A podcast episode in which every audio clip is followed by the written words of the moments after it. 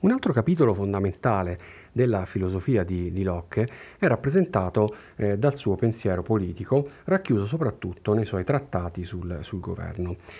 Come nel caso di, eh, di, Hobbes, in realtà il pensiero politico di Locke è influenzato anche eh, dal clima e soprattutto dal clima eh, che, in cui Locke appunto ehm, visse, che è il, il clima ehm, complesso ehm, e, e, tribolato eh, dell'Inghilterra della seconda metà del Seicento, eh, quella appunto ehm, che dalla morte di, e dalla, dalla condanna e dalla morte di, di Carlo I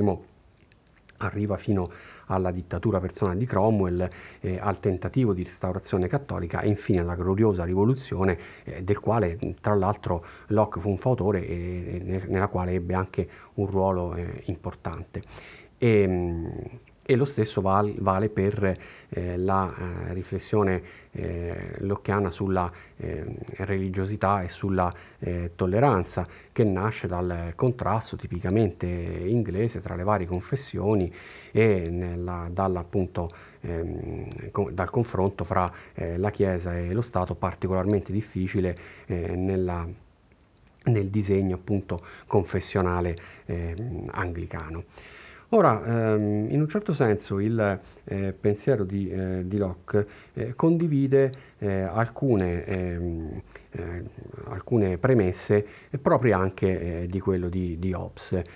che Locke chiaramente conosce ma al quale si, si oppone, anche se il suo ehm, alter ego ehm, monarchico eh, negli anni appunto di cui, eh, di cui, stiamo parlando sarà il testo in realtà uscito, eh, uscito postumo di, ehm, di Robert Filmer. Ehm, ovvero, eh, eh, secondo, secondo, Locke, ehm, il, eh, lo Stato nasce da una forma di contratto, ovvero possiamo pensare all'uomo eh, in uno stato di natura precedente a quello appunto della, eh, del potere eh, sovrano, del potere eh, costituito. Ora, eh, in questa condizione eh, originaria però, Locke intravede l'esistenza di una serie di diritti di, ehm, di natura. Questi diritti di natura sono di fatto riconducibili al fondamentale diritto di proprietà. Di che cosa è proprietario l'uomo allo stato di natura? È proprietario innanzitutto della propria vita, eh, del proprio corpo e della propria vita e quindi della sopravvivenza. È proprietario della propria autodeterminazione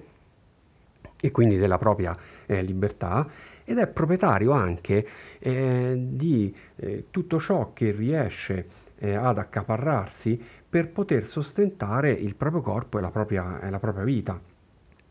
Per estensione potremmo dire quindi che un diritto di natura per Locke è anche il diritto alla proprietà. Questo perché l'uomo non solo si impossessa in questo ipotetico stato di natura dei beni atti alla sopravvivenza, ma in un certo senso li, ehm, eh, li migliora eh, o li condiziona attraverso la propria opera. E nel momento in cui eh, un essere umano ha eh, speso la sua opera su dei beni eh, di natura, quei beni chiaramente diventano proprietà eh, privata e questo avviene anche nel caso in cui ad esempio immaginiamo che un uomo che abbia lavorato un pezzo di terra sia portato a recintarlo.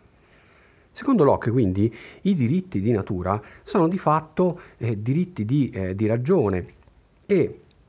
ciascun uomo, anche allo stato di natura, proprio perché dotato di razionalità, eh, intravede che eh, la via migliore appunto eh, per poter assicurare i propri beni è quella in un certo senso eh, di non minacciare quelli altrui. Tuttavia occorrerà anche eh, ragionare per, per, assurdo, ovvero eh, bisognerà anche ipotizzare che un, un individuo eh, per ragioni che apparentemente sono del tutto eh, irragionevoli, sia portato appunto a eh, insidiare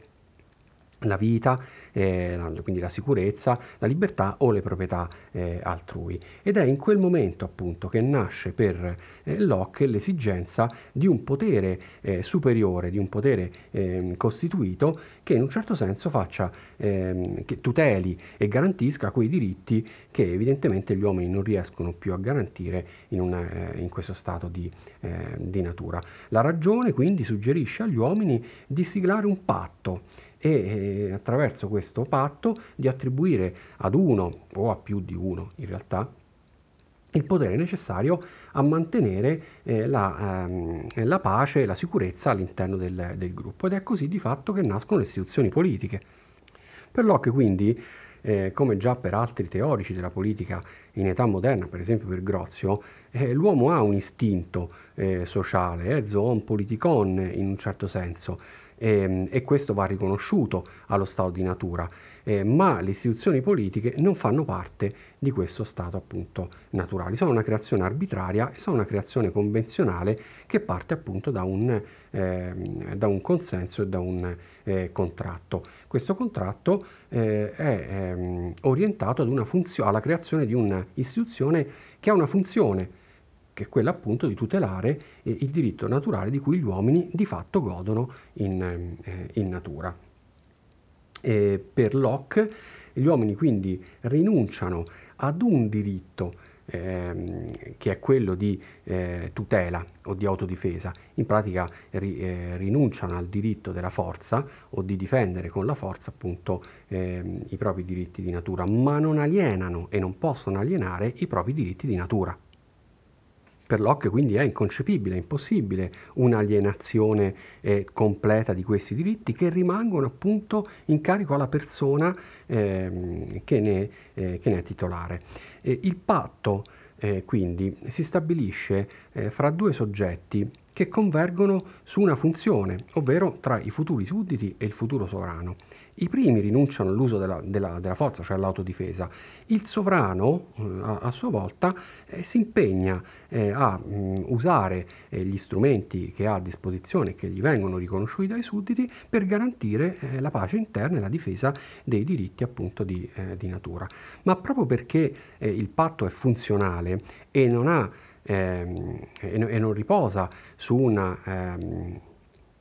Concezione eh, della sottomissione eh, come quella che si trova in Hobbes, è chiaro anche che se il sovrano non rispetta la funzione per il quale è eh, creato, il patto stesso cessa di esistere e a quel punto i sudditi possono legittimamente ribellarsi. Di conseguenza Locke eh, riconosce ai sudditi un diritto eh, che Hobbes soltanto in, in, casi eccezionali, che appunto la privazione della vita o l'oppressione arbitraria della vita riconosceva, che è il diritto di, ehm, eh, di rivoluzione.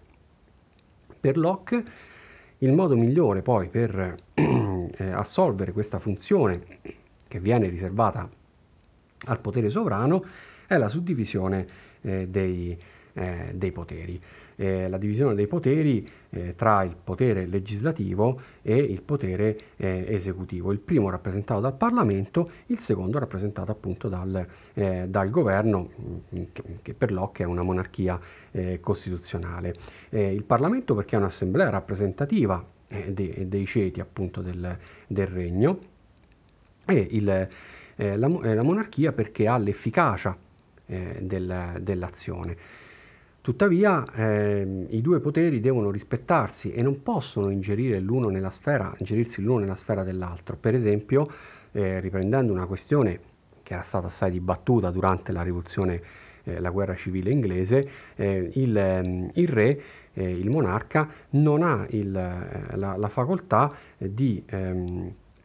prelevare arbitrariamente le risorse dei propri sudditi. Questo perché appunto la proprietà privata è un diritto naturale e di conseguenza il diritto naturale resta in capo al suo titolare e non viene alienato con la creazione dello, dello Stato eh, della, e quindi della monarchia.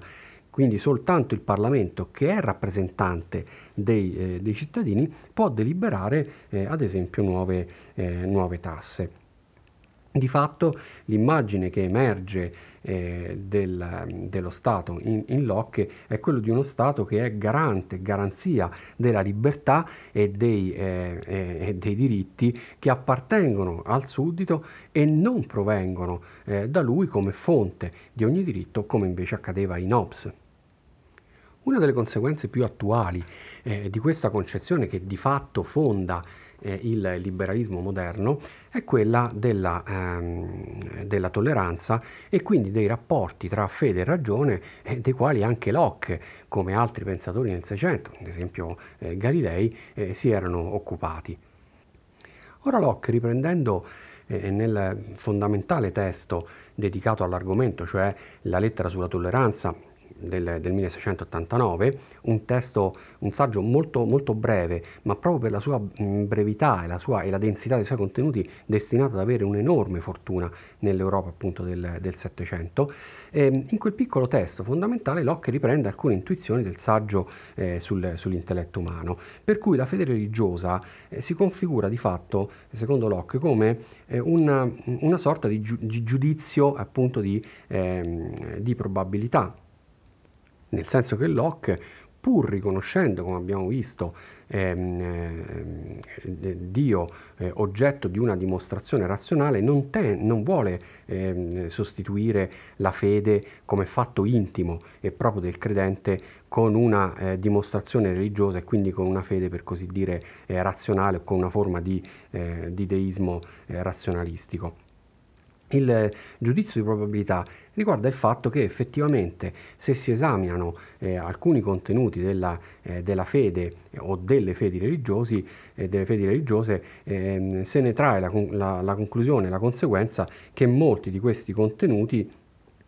eh, al di là dell'essere oggetto di rivelazione eh, religiosa, come nel caso del, eh, del, cristianesimo, che è quello presente a Locke, sono anche condivisibili con la ragione, perché di fatto eh, non sono altro che eh, precetti eh, morali. Su tutti gli altri contenuti della religione, invece, la ragione non può che dare appunto un giudizio di probabilità. Ma al di là della fede, che in un certo senso consiste in una pura convinzione interiore del, eh, dell'individuo, l'aspetto fondamentale dell'analisi di Locke è quello della religione, in un certo senso quindi la distinzione tra fede e religione, perché la religione si basa su, su l'adozione di eh, determinati eh, costumi, eh, simbologie, testi sacri, ehm, ad esempio, nell'ambito di una eh, determinata cerchia ehm, di, di, uomini che noi chiamiamo abitualmente eh, Chiesa. Ora, l'adesione ad una Chiesa è un fatto eh, personale, è un fatto privato e di conseguenza ehm, le chiese hanno diritto in un certo senso a, ehm, a riconoscere chi eh,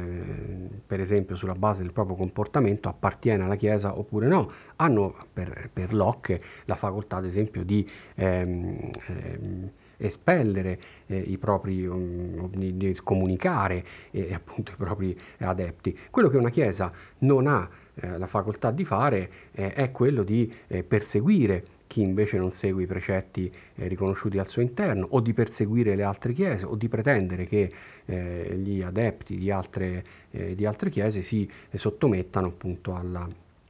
alla propria.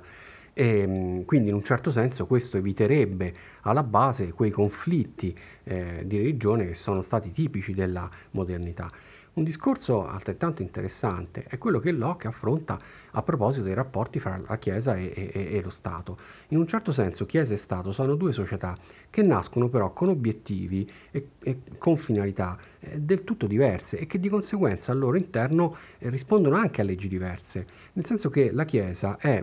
una cerchia, come abbiamo visto, di uomini, un insieme di, di, di uomini che si uniscono per onorare il Dio in cui credono e in un certo senso anche per ottenere eh, per esempio la salvezza della propria anima, o quella che ritengono essere la salvezza della propria anima. E questo è del tutto legittimo. Lo Stato a sua volta, come abbiamo visto, nasce in realtà con, la, con una funzione precisa, con uno scopo preciso, che è quello di tutelare i diritti naturali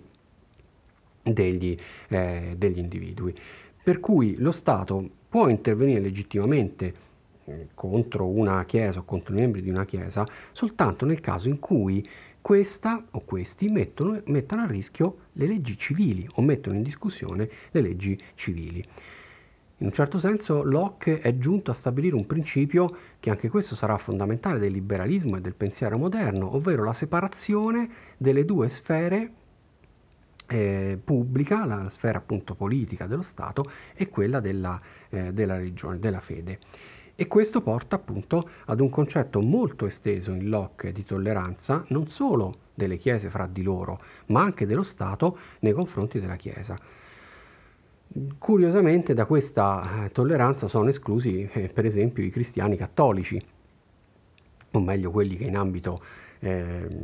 appunto protestante si chiamano i papisti, ma questo non deriva da una eh, concezione re- interna alla religione cattolica, ma alla, mh, alla funzione che si è erogato il Papa di capo spirituale e temporale della Chiesa. Quindi in un certo senso, eh, ma questo riguardava anche, secondo Locke, l'impero eh, ottomano e appunto il, eh, l'imam di, eh, di Costantinopoli e, ehm, che rispondeva appunto al, in un certo senso al sultano.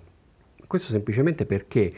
eh, i, i, cattolici in questo modo eh, si, sotto, si, sottomettono implicitamente a due eh,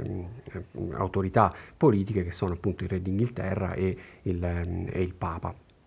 E, eh, dalla tolleranza sono esclusi anche per Locke gli atei, eh, ancora una volta per ragioni politiche, perché gli atei non riconoscendo eh, una vita ultraterrena o comunque non riconoscendo mh, un'entità superiore che premia o castiga i comportamenti umani, di fatto corrono il rischio o aprono al rischio all'interno di uno Stato eh, della anarchia.